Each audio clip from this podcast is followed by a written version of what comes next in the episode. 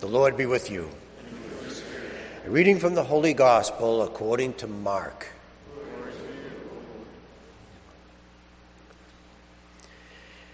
Jesus summoned the twelve and began to send them out, two by two, and gave them authority over unclean spirits.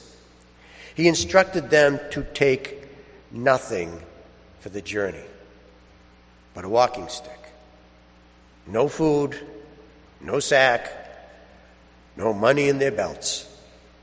They were, however, to wear sandals, but not a second tunic. He said to them, Wherever you enter a house, stay there until you leave. Whatever place does not welcome you or listen to you, leave there and shake the dust off your feet in testimony against them. So they went off, preached repentance. Twelve drove out many demons, and they anointed with oil many who were sick and cured them. The gospel of the Lord. Praise, Praise to you, Lord Jesus Christ.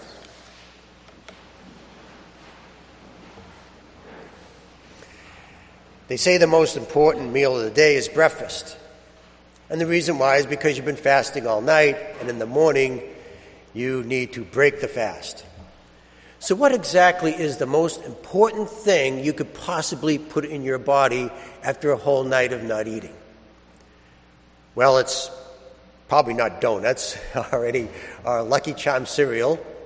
I don't think coffee's on the top of the list either. No, it's water. The reason why water is because you need to hydrate yourself. so, why did it take 58 years for me to figure this out?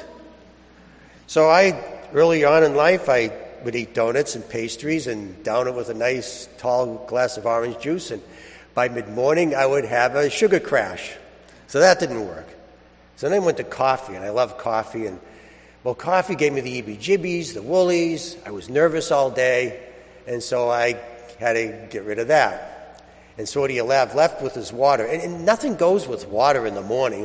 Eggs and toast do not go with water, so I just had water. And that's what I have now. My body loves it. My, I don't have any crashes anymore. I'm even keel. I have energy. So, why did it take 58 years for me to figure this out? Nobody told me. Nobody does it. And that's the reason I read the Bible, because the Bible tells me things that nobody out there tells me, tells me things that can make my life a lot better. So, take for instance the first reading. So, Amos goes up to the northern kingdom, and he's in a city called Bethel. Now, Bethel is a uh, liturgical city. It's got a, it's got a place of worship there, and of course, there's priests walking around. And, and uh, Amos bumps into one of these priests, and the priest tells this, he says, You visionary, leave this area and never come back again. Now, what's really odd is Amos's response to the priest. He says to the priest, oh, I'm no prophet, I'm a farmer. Now, why would he say that? Wouldn't he want to say instead that, that I'm from God, God has sent me, and that uh, to give a little bit of, you know, uh, some, uh, a little bit of authoritative muscle to his message? He just says that I'm just a, just a farmer. Why would he just say that? Because if a farmer can see the writing on the wall, then it's, they got to be in pretty bad shape. So let's go back to the very beginning when Amos met God when he, while he was farming. And God said to him, I want you to go to the northern kingdom and preach. So Amos says, Me, I'm just a farmer. I don't know what to say. Maybe one of the prophets or one of the priests in the, the temple would be better at this than me. And God says, Just go to the northern kingdom and you'll know exactly what to say. So Amos does. So Amos goes to the northern kingdom and he notices in the northern kingdom there's a lot of rainfall. A farmer would notice that. He noticed that the plush, green, rich fields of al- belly high alfalfa fields. And then he looks over to the fields and he sees cows there. Oh, majestic cows, beautiful, fat, plump, delicious cows. Not like his scrawny ones back, you know, in his, in his southern kingdom. So now he knows what to say. And so he tells the people, You cows of Bashan. Now, why would Amos call them the cows of the north, cows of Bashan? Well, not because they were all overweight, but because they were all ready for the slaughter. See, in the ancient world, there's a lot of bad guys, and bad people love hoarded wealth because they know where to go to get it. And Israel had lots of hoarded wealth. They were ready for the slaughter.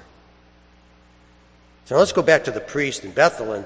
He's saying, he's saying that God has been blessed, blessing them because of their great liturgies. He's a priest and he has these wonderful liturgies, and God is so happy that he's blessing the northern kingdom with all of this wealth and all of this great economy and great food.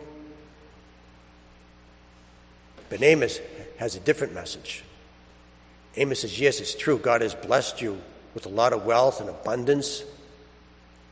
But all this wealth and abundance was not meant for you. It's so that you can use it to help people.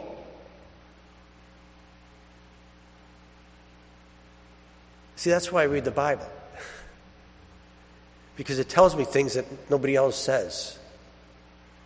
It tells me that now I know that all the gifts that God gives me, the skills, any material goods I may have, that God blesses me, I know it's not for me.